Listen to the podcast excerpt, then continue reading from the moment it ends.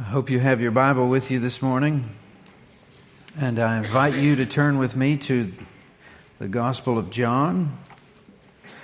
That's the fourth book in the New Testament Matthew, Mark, Luke, John, and we'll be in the fifth chapter. We pick up where we left off last time with uh, the healing of the man at the pool of Bethesda. And what was interesting last week is that our group from this church who were away in Israel had looked with their own eyes on the pool of Bethesda or the remains thereof down in a hole deep where it used to be before things were built up over the ages. They told me this time it was in bad need of a weed eater.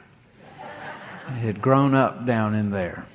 Uh, the times that I went were over the winter, and it wasn't the, it wasn't warm enough. I guess I don't remember it quite that way, um, but maybe we can we can pitch in for getting that cleaned up. I don't know if we're going to teach on it again, but we pick up where where the story leads after this. this healing of a man on the Sabbath day, uh, the unexpected took place the healing of this man on the Sabbath involved what the Pharisees, the rulers, thought to be a break of the Sabbath. And they start by asking questions of this man who's healed. He then says, Well, the man that healed me told me to do this. And by the time we get to verse 19 this morning, uh, the way we set this up last week, on the human level, this will spell the end, the beginning of the end for Jesus of Nazareth. They, he will not be forgiven for this. These rulers will not rest until he is dead. It says clearly, John gives us the mile markers as he's moving along. So I think it worth our time to spend a little extra on the setup this morning. And we'll actually go backwards into what we looked at last week in order to get in on what we're going to cover this week and uh, to make sure that we're good stewards of our time, we'll move through the new material quickly to get to the end and try to make uh, an understanding of what all this means to us. But if you look at verse 16, we ended last week with verse 18, but you've got this very helpful statement here in verse 16, and this was why. I think we each probably begin as young babies, actually, when we learn to speak and we learn to ask questions. Because there's things we want to know. We don't know very much. The best question is why? Sometimes mothers would wish we'd remove that from the vocabulary. There's 10,000 whys all day long. But this is a good one. This was why the Jews were persecuting Jesus. Because, that's usually the answer to the why question, right? Because. Maybe I said so. But he was doing these things, that's Jesus, on the Sabbath. Jesus answered them, My Father is working until now, and I am working. And that's where the discussion kicks off. The way John tells us about this persecution of the Jews and its reasoning that he was doing these things is plural. This was just one we read about. So it gives us an idea that there's a list involved. This is just another on top of a list of infractions of violating the Sabbath and colors up the story as we read it. At any rate, John did not find it necessary to elaborate on the other things. He told us only about what happened at the pool of Bethesda. Neither does John record a single word from Christ's opponents. All we read is that Jesus answered them. So John doesn't even think it's important to say what they had asked him, but only Jesus' response to their questions. Uh, the wording here is full of legal overtones. Jesus offers his defense to the charges against him, which he doesn't always give. Sometimes he just fires back another question, and they're to answer. Here he answers for himself. Remember, this is all about the Sabbath and why he's breaking it and how he's violated the rest of the Sabbath. Just a bit of background as to who he's talking to and what they would know and how that would affect what he says and especially our understanding of what's going on. Since Genesis 2, uh, we understand that God rested after his work of creation, right? Six days he works, and the seventh day he rests. So the question over the ages is Does God keep the Sabbath? Does he rest every Sabbath? And if that's the case, then there's another question. Okay, who's running the universe? Every seventh day, if that's the case. So, whether God actually breaks the Sabbath or not, everyone there that day agreed that God works continuously. And if he's working continuously, one group thought, well, he gets an exemption. It doesn't apply to him. And another group of these prominent rulers said there's a workaround for it. It's an exemption in another way because God is everywhere all the time. He can't really carry something from point A to point B because He's in both places. So it doesn't count. His work's not the same as our work. Well, whether they were in either of these camps, what Jesus says goes for them all with the assumption that God does work. And then He adds, But I work. The Father's working on the Sabbath, and I'm working on the Sabbath. That's his self defense, actually. He applies the same exemption to himself in his defense, and for that defense to hold up and be valid, the same factors that apply to God must also apply to Jesus. And that's where they, being smart men, know exactly what he's saying. What he's saying is he's claiming equality with God. Verse 18. This was why, those are the first words of verse 16. So he's upping the ante. We've got an escalation here. This is why the Jews were seeking all the more to kill him. Because not only was he breaking the Sabbath, but he was even calling God his own Father, making himself equal with God. So you've got verse 16, 17, and 18 as the, the backdrop against verse 19 through 47. John himself has set up what we're about to read in verse 19. And all the way through 47, which would be the end of chapter 5, they cover the epic claim of Christ's equality with God the Father. And if you were to scour the Gospels, you'd find this is quite an exemplary piece of, of writing here.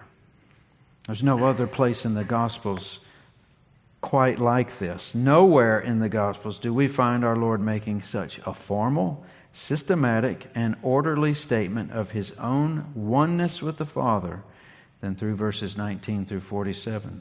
Along with his purpose and authority in being sent to earth, and along with proofs of his messiahship, we see no other reference in Scripture that explains it as clearly as what we're about to read in the next uh, remainder of chapter 5.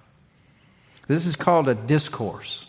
There are more. We get to chapter 6, we're going to see the bread of life discourse. A discourse is a long, extended talk, maybe a sermon, but Jesus is talking and for an extended period of time. We won't cover all this today. We'll just go to verse 29 or 30, and then we'll look at 30 through 47 next week. But this is full of dramatic language and deep with theological meaning. I said the word theological. That doesn't mean that you can initiate the checking out process for the rest of the sermon. That's over my head. That's for you guys. Everything we're going to read, when we read it here in a moment, is going to be accessible to you. This isn't rocket science. Remember, we just looked at a woman at a well who knew nothing and had brought people back, and they were wondrously saved. Uh, you know enough to be able to get, if you'll use your mind and you think through these things, and then at the end, hopefully, we'll have the opportunity to use our imagination along with our, our thinker. But what I'm trying to say is what I say from time to time at the beginning of a sermon. You'll have to wait for this. We'll have to set it all up. We'll have to hear Jesus out. We'll have to act like we're one of the people sitting with the rulers as Jesus is answering them and try to understand what he's saying to get to his point. And when we get to his point, we'll be able to see how that applies to our life, but not ahead of time. We'll have to use our brains here today, and it'll be well worth our, our use of them. So let me tell you what's coming in the next 11 verses that we're about to read. Here's the contents of it. We're going to see at least three uses of the double amen, which is truly, truly. You've heard Jesus say this truly, truly, I say unto you. In the Greek, that's the word amen. Amen, amen. Sounds a lot like amen, doesn't it? That's because that's what it is. and it means truly, or I tell you the truth, or that is the truth. Kind of like in political world, hear, hear. So when we amen something, we agree with it as, as truth.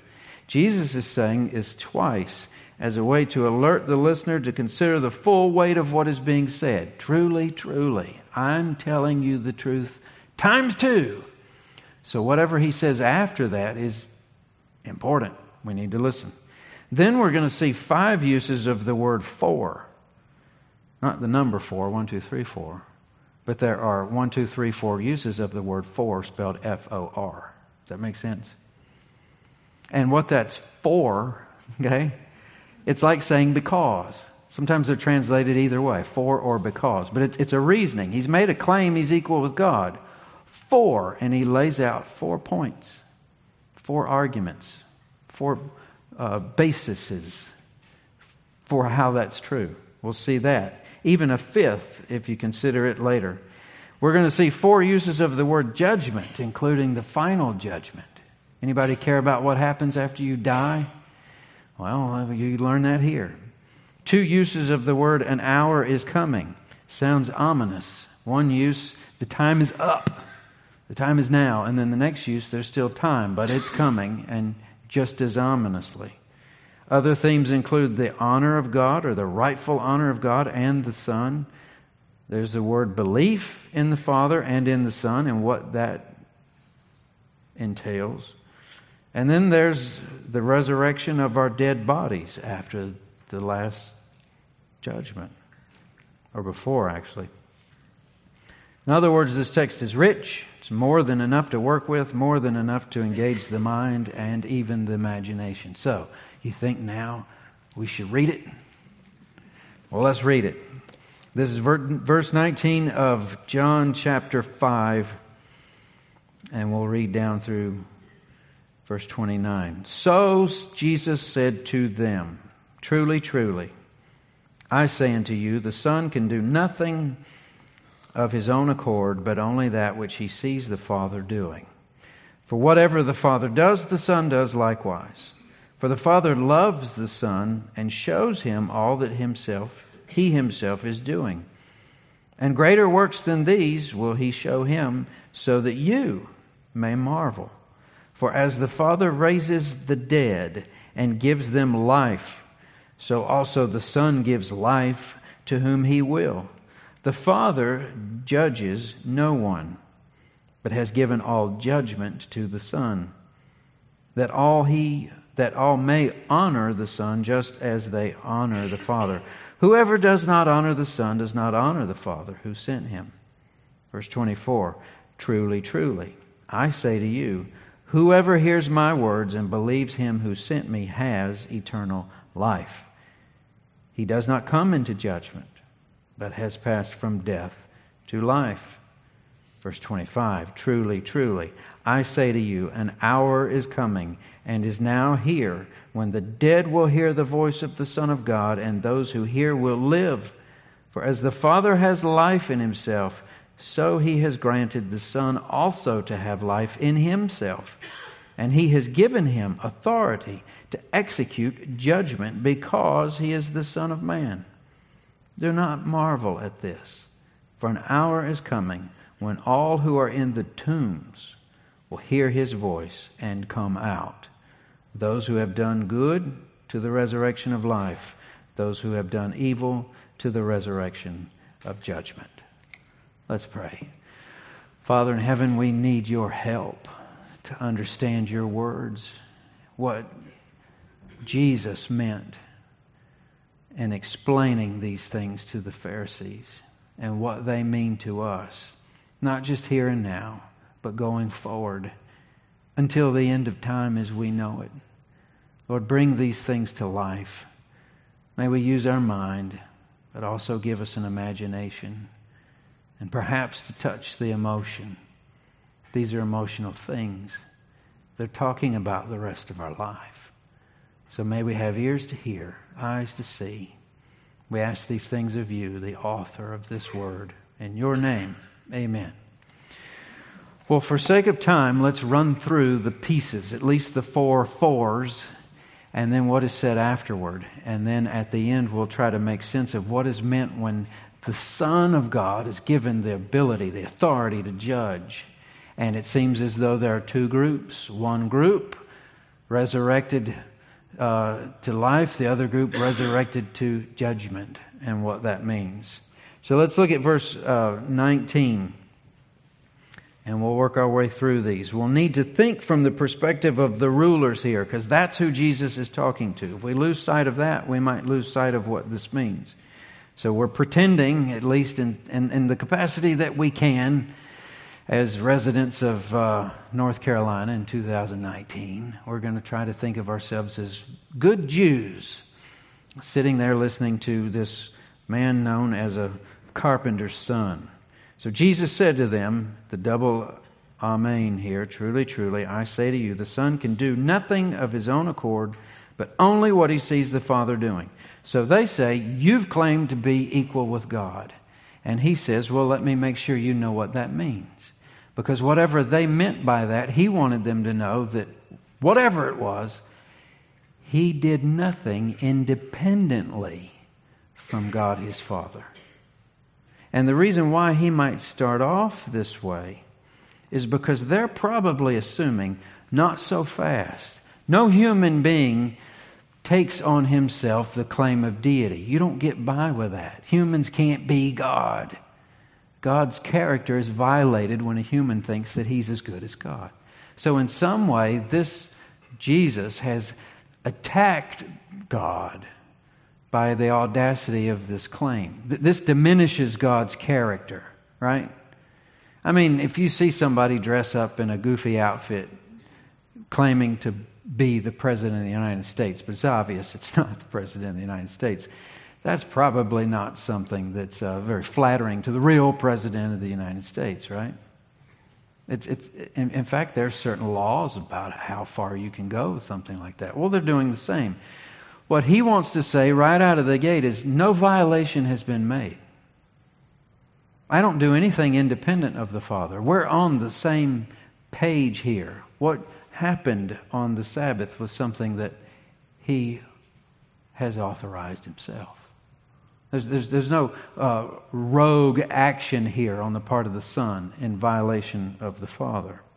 So, whatever it meant to be equal with God, it doesn't mean that he's independent from the Father. And verse 19 through 26 is where we see these four statements start to add up. And the first one builds on the last part of verse 19 in support of what he just said. Nothing of his own accord, but what he sees the Father doing, look at it, for Whatever the Father does, the Son does likewise. You could use the word because. Only what the Father's doing, because whatever the Father does, that's the Son does likewise.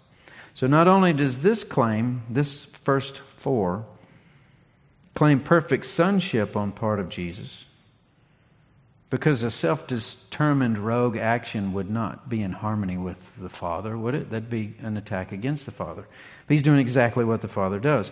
It also shows his claim to deity because if you said, whatever the Father can do, I can do, is also saying, however great the Father is, I'm just as great, right? Again, the guy who's impersonating the president, if he says, I can do whatever the president can do, then you're saying you're as good as the president, or you're bringing the president down to where you are. But in this case, he's not saying any of that. We're, we're the same. Not only does this claim perfect sonship, but also his deity. Look at the second four. That's in verse 20. For the Father loves the Son and shows him all that he himself is doing. And greater works than these will he show him so that you may marvel. This is the, the, the, most recent thing in their minds would be the healing of the man at the pool of Bethesda. But look at that. The, this describes why. How can he do whatever the Father does? Well, because the Father loves him and shows him everything that he's doing. When you were a, a kid, did you like the opportunity of getting into Dad's toolbox Or is that off limits? Did it have a lock on it, depending on the way your dad was and maybe the way that you handled his, uh, his tools, right? For a while, dads didn't have a lock on it, but later it did. And uh, that because he'd find his whole box of nails driven into a tree and the hammer somewhere out in the woods.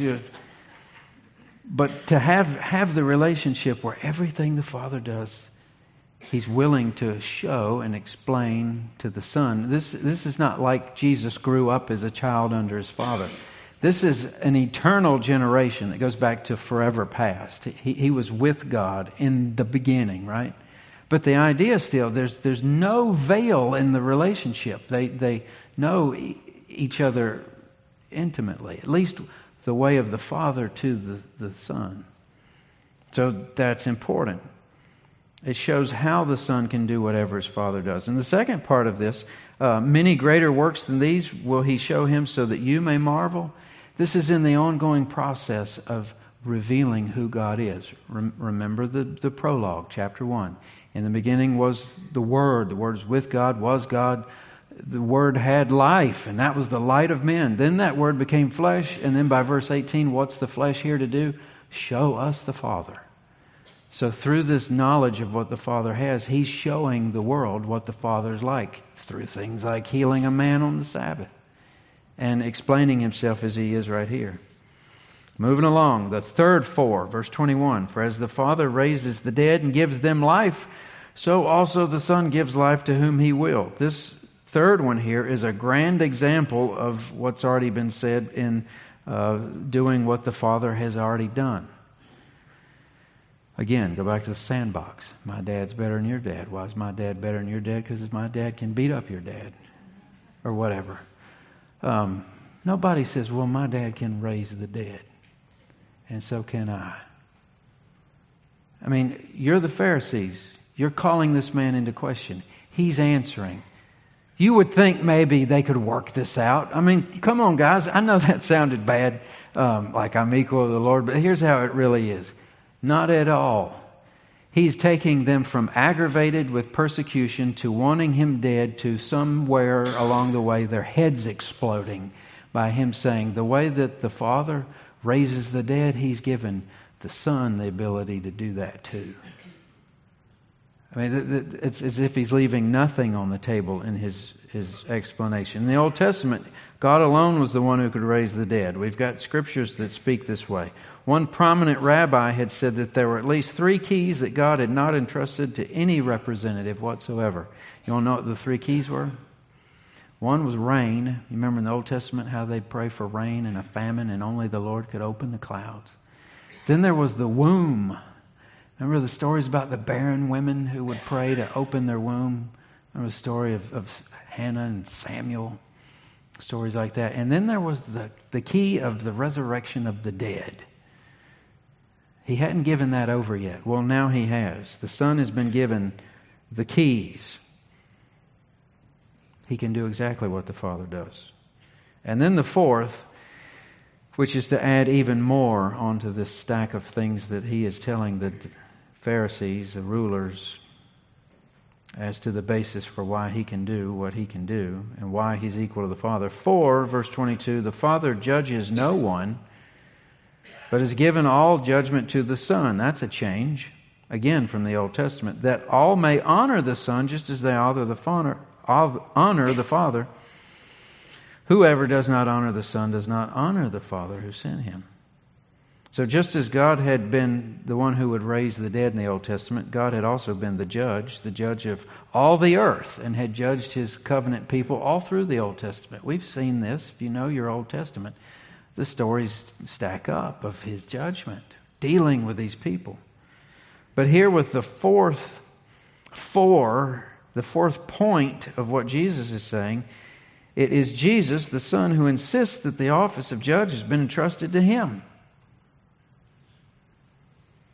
And this, again, is probably something that these men don't understand any more than we would understand it. This is not the same idea of delegation that we are familiar with. This is not an ambassador. This is not a, diplomat. This is not a deputy. They're the same. Um, at home, I got one of my boys down here, one here, and one upstairs. Uh, from time to time, we let them explore the neighborhood. We give them a little freedom with a watch and a timer. And they got to answer back. Got to make sure communication is, is as important to them as it is to us. But usually, I'll put somebody in charge, right? And if it's the four of them, your sister's in charge. Now, you think there's any way that under that decree they would honor their sister like they honor mom and dad? Fat chance. They might act like it until you walk away. And the first time sister says, hey, remember, meh. Or it's not often we have a babysitter because we have four kids. They don't answer the phone anymore. Um, but to say, babysitter's in charge, you listen to her. Do they honor the babysitter like they honor you, mom and dad? No. But in this case, I mean, it's quite clear. Whoever does not honor the Son does not honor the Father who sent him. The, fa- the the same. Total equality. Heads explode as they listen to this. You're a carpenter's son. Who do you think you are? So God had long been recognized as the judge, but now Jesus is telling us something has changed from old to new covenant. It's been given to the Lord. And we'll come back to this. But let's look at the second truly, truly. That's in verse 24. Truly, truly, I say to you, whoever hears my word and believes him who sent me has eternal life. He does not come into judgment. Well, he's been given the keys to judgment, but that doesn't apply to this group, but has passed from death to life. The second I tell you the truth colors up what we read in verse 21. Father raises the dead, so the Son can raise the dead. Now back to 24. The people who have been given life are described in different terms. Their identity is revealed as these who have believed in the Father. Look at it. Whoever hears my word and believes him who has sent me, that'd be the Father, he gets eternal life. And how do they believe? Well, how does it say? I say to you, whoever hears my word. And if you hear his word and believe on the Father that sent him, what happens? No judgment. That's what the verse says. So they are in present possession of eternal life, even though they're standing in their mortal bodies. I say to you, he who believes my word believes him that sent me will have eternal life or has eternal life? Has eternal life, present possession. This is what theologians describe as the already and the not yet. We see them both here. It's a fantastic description of what to expect. Look at verse 25. It's the third truly, truly. I say to you, an hour is coming and is now here. So this is present when Jesus is speaking it. When the dead will hear the voice of the Son of God, and those who hear will live. So this, the, the blood bought, born again child of God who believes on the message of Jesus and is wondrously saved is in full present possession of eternal life, though they're living and breathing and operating a quite mortal body. But that's not all. At one point, unless the trumpet sounds, that body will wear out and will die. Then there's what comes next, the not yet, right? You notice how it says the hour is coming and is now here? So that's already. But then when we get to verse 27, we read about another hour. Now, before we get to verse 27, we'll read what we've skipped over. For as the Father has life in himself, so he has granted the Son also to have life in himself, which simply means God is self existent. Remember when we talked about this before? If there was ever a time where there was nothing, what would be here now? Nothing. Because if you have a mason jar full of nothing, doesn't matter how long you leave it on an eternal shelf in nothingness, for something to pop out inside of the empty mason jar. You never get something out of nothing, right? If there's something here now, and I hope you believe that because I'm here and you're here, the pews are here and the windows are here and sun, moon, stars are here. We're all here. That's because God has existed forever. We came from Him. He's self existent. We're not. Our existence comes from Him. So our life comes from Him. The reason why we have life, He gave it to us. And He can take it away if He wants to.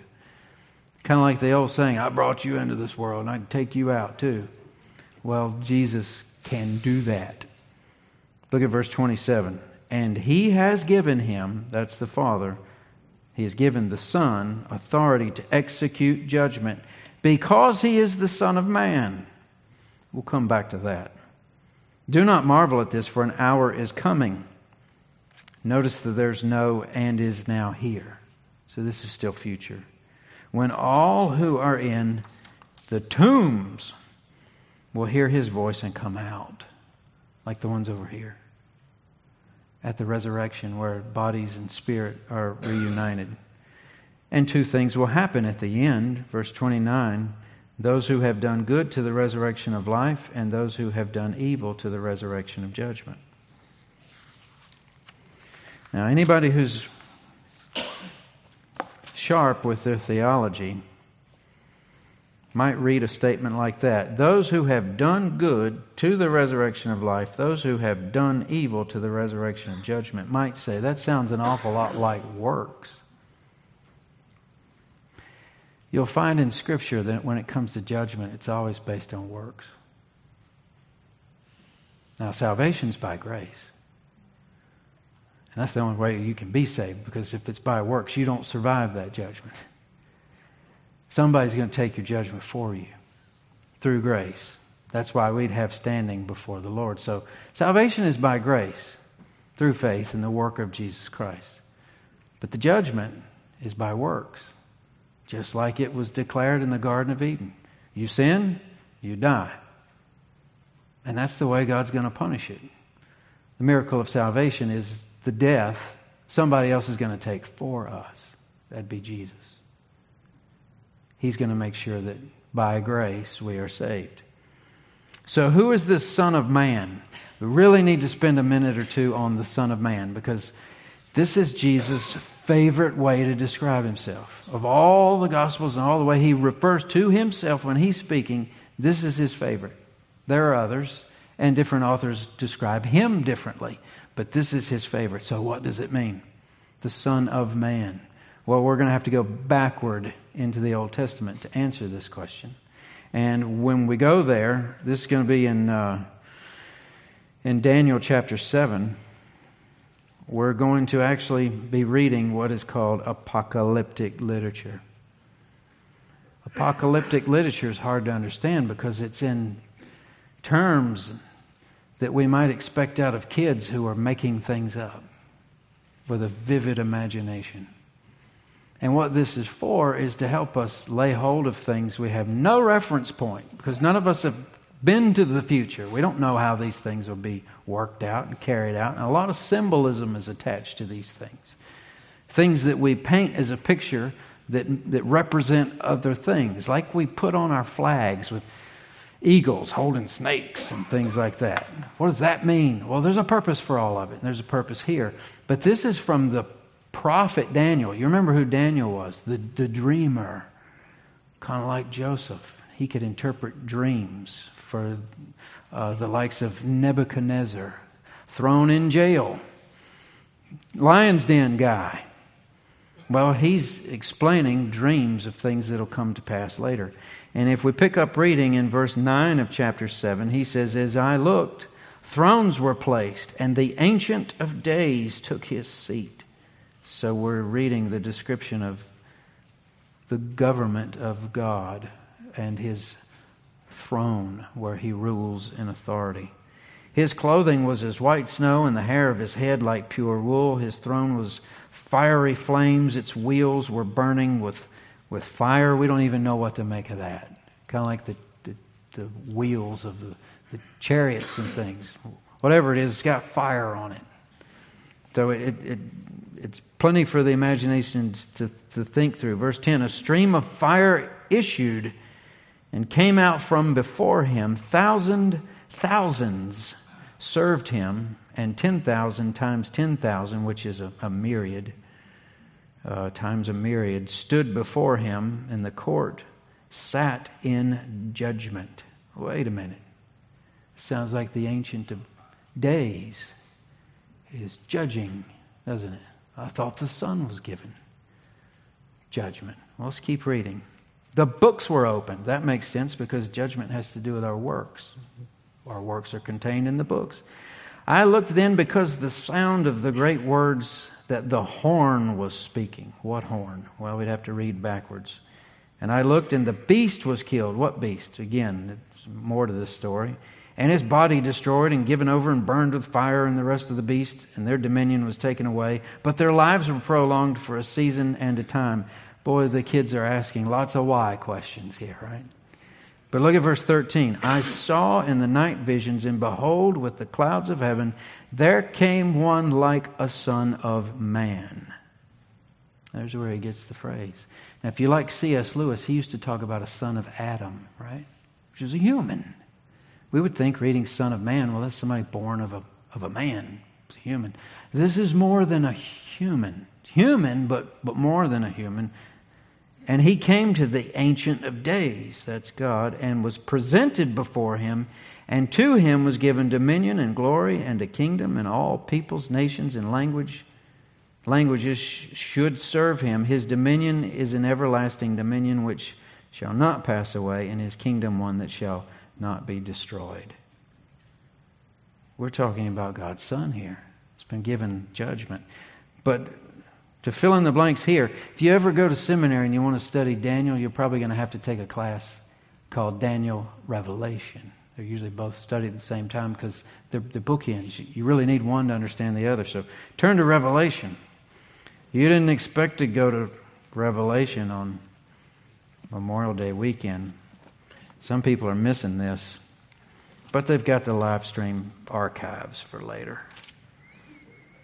Let's look at Revelation 4. Guess who wrote Revelation? Same guy who wrote John, much older. He's giving us the rest of the story. He's saying, this is titled The Throne in Heaven. After this I looked, and behold, a door standing open in heaven. Some of you curious people, do you like looking in an open door? It's hard for me to even walk through the neighborhood and not look through an open window. There's light coming through. Somebody's in there. What, what's going on?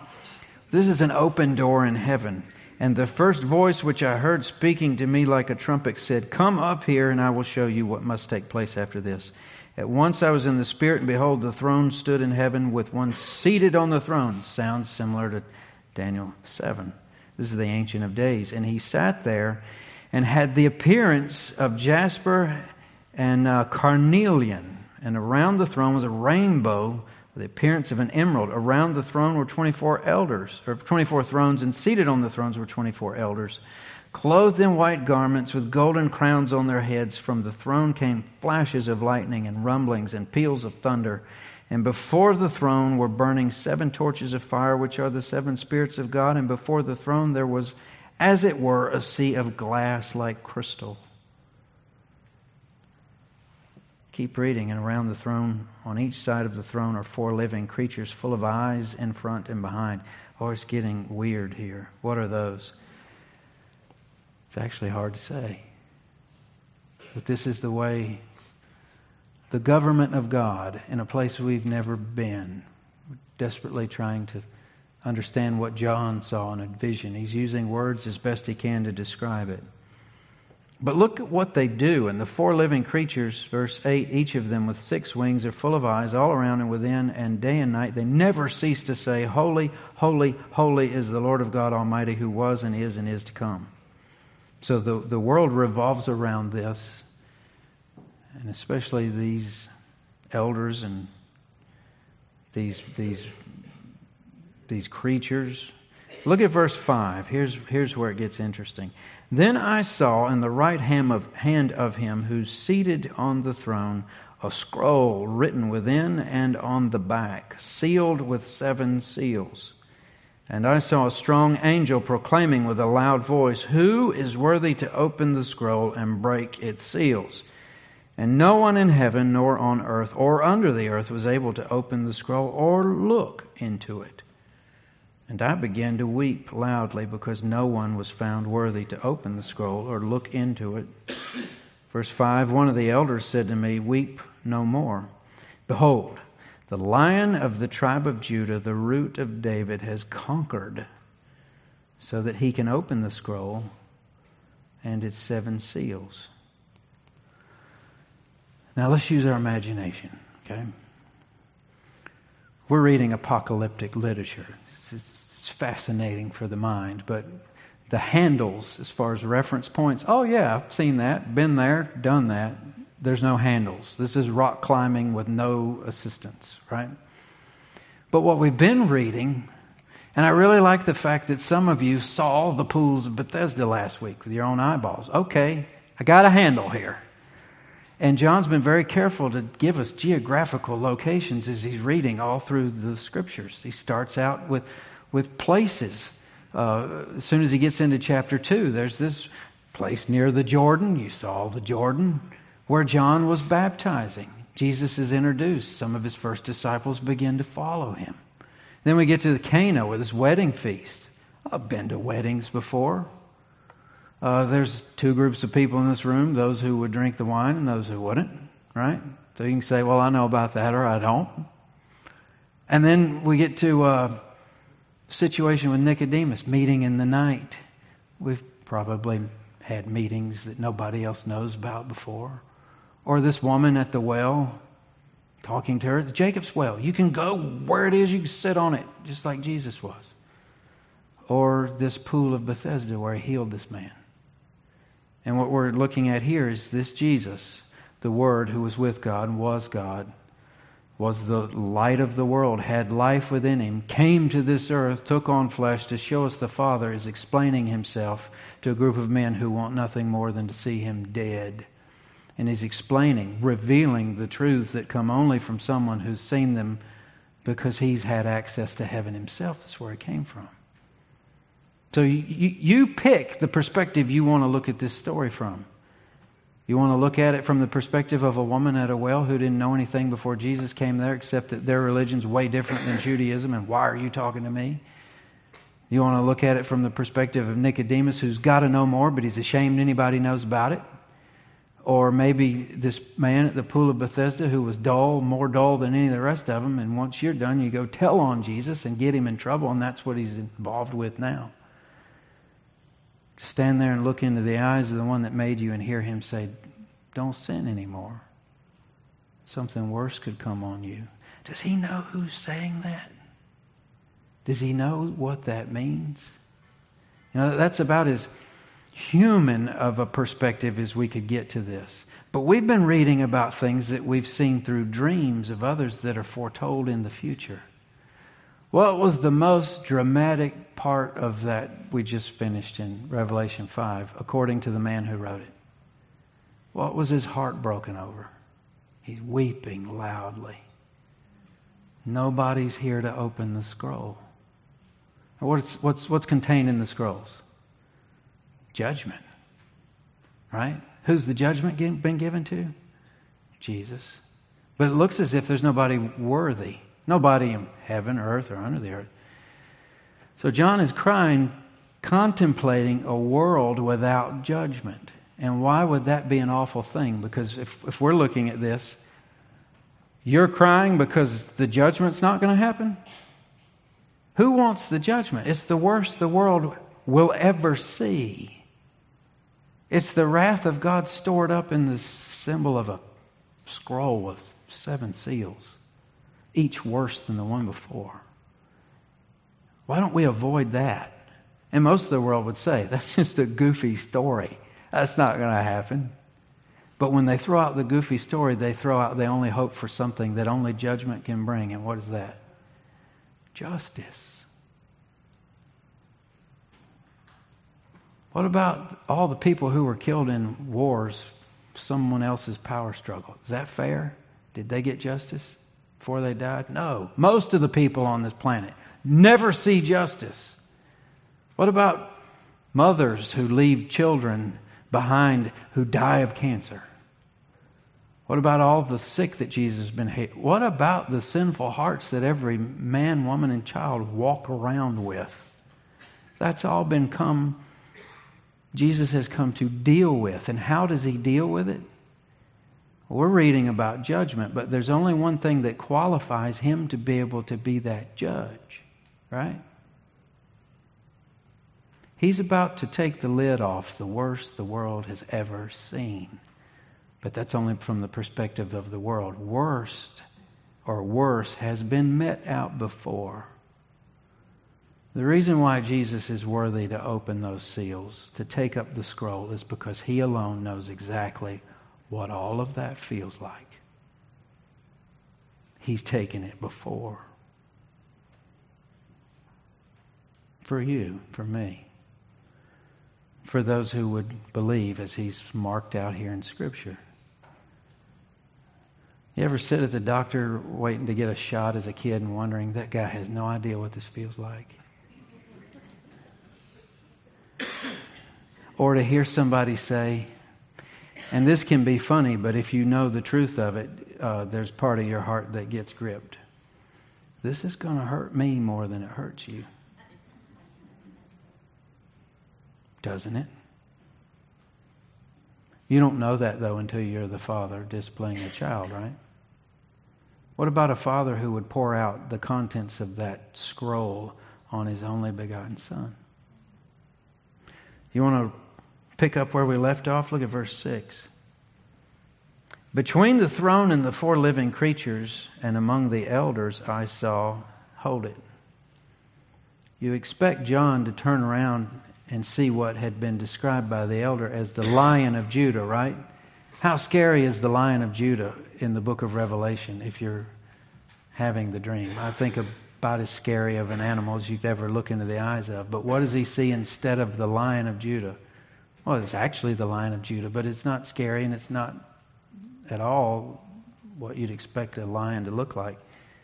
A lamb standing as though it had been slain with seven horns and seven eyes, which are seven spirits.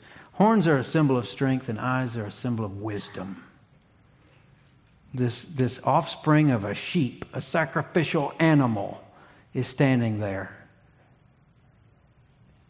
If we didn't know what it meant, it might actually look absurd. Judgment goes to that.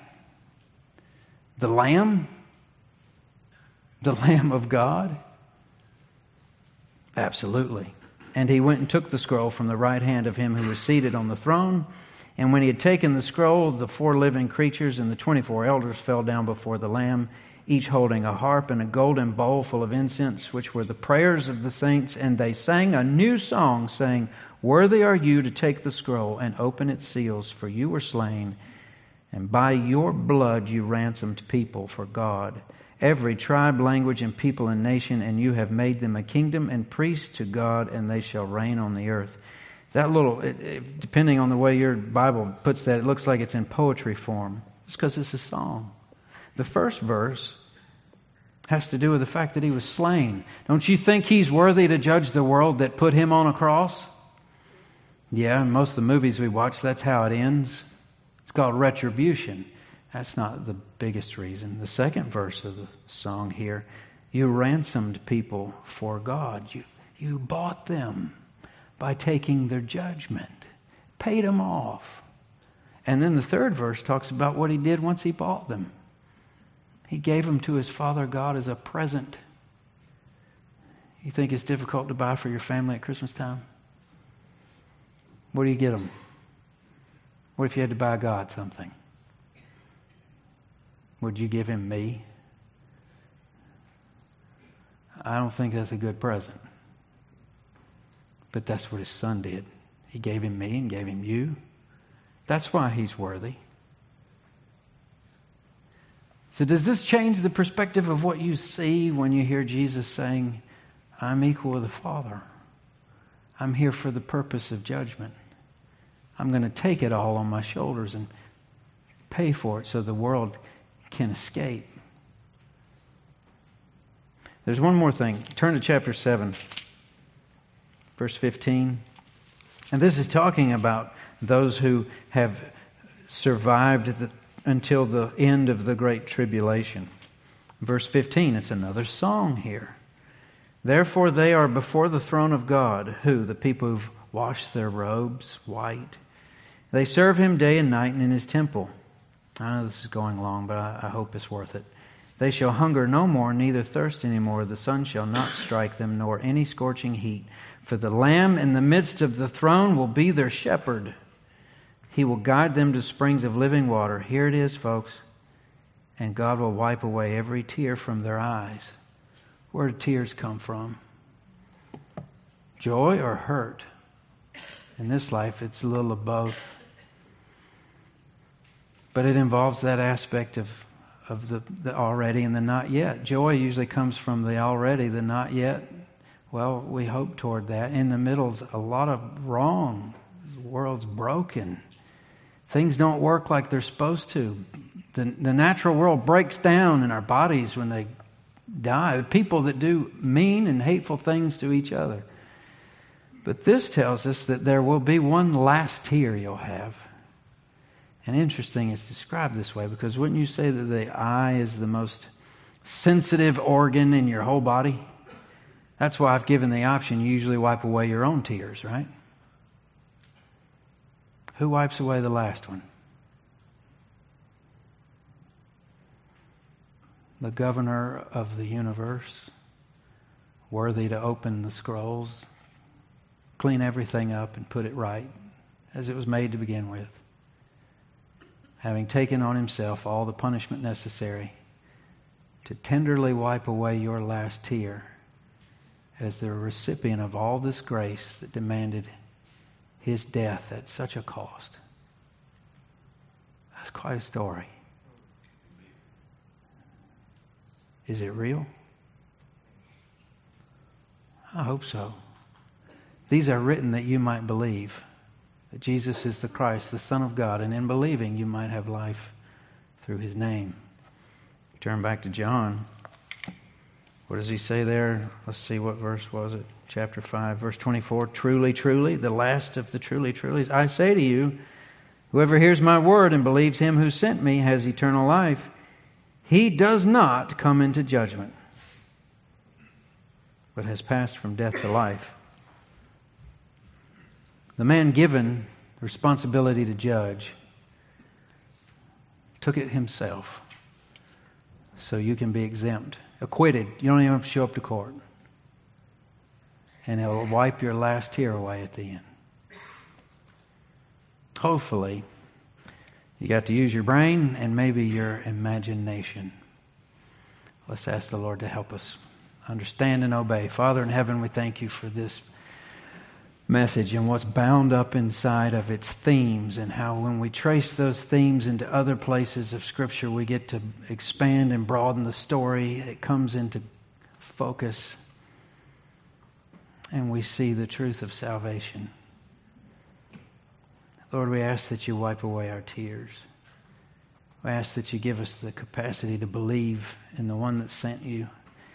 Give us the life that is bound up in yourself and give us the grace to tell others about it. Thank you for your story. Thank you for truth. Thank you for apocalyptic literature. The King of Kings, the Lord of Lords, the Lion and the Lamb. Lord, may these themes carry us throughout the week. Give us someone to share them with. We ask this in your name. Amen. Father, we are thankful this morning Thankful for this time together that has been set apart for worship and for hearing your word. And Lord, we're thankful for your presence here with us and just for the opportunity to, to come together to you in prayer. We're especially thankful on this Memorial Day weekend for the men and women who've served our country and continue to serve, Lord. And Lord, we just call to mind those who have given their lives in service and for their families as well. We're thankful for the freedoms that we enjoy due to all those sacrifices. And Father, we just ask for your continued blessings for our church, for our pastors, and for all the families represented here this morning. And Lord, we pray this morning for our mission of the week, Fran and Judy Schmidt with Camino Global. Lord, help them continue their good works, further spread the good news through their actions. Lord, just lead us and guide us in all that we say and do as we leave here today. For we ask these things in Jesus' name. Amen.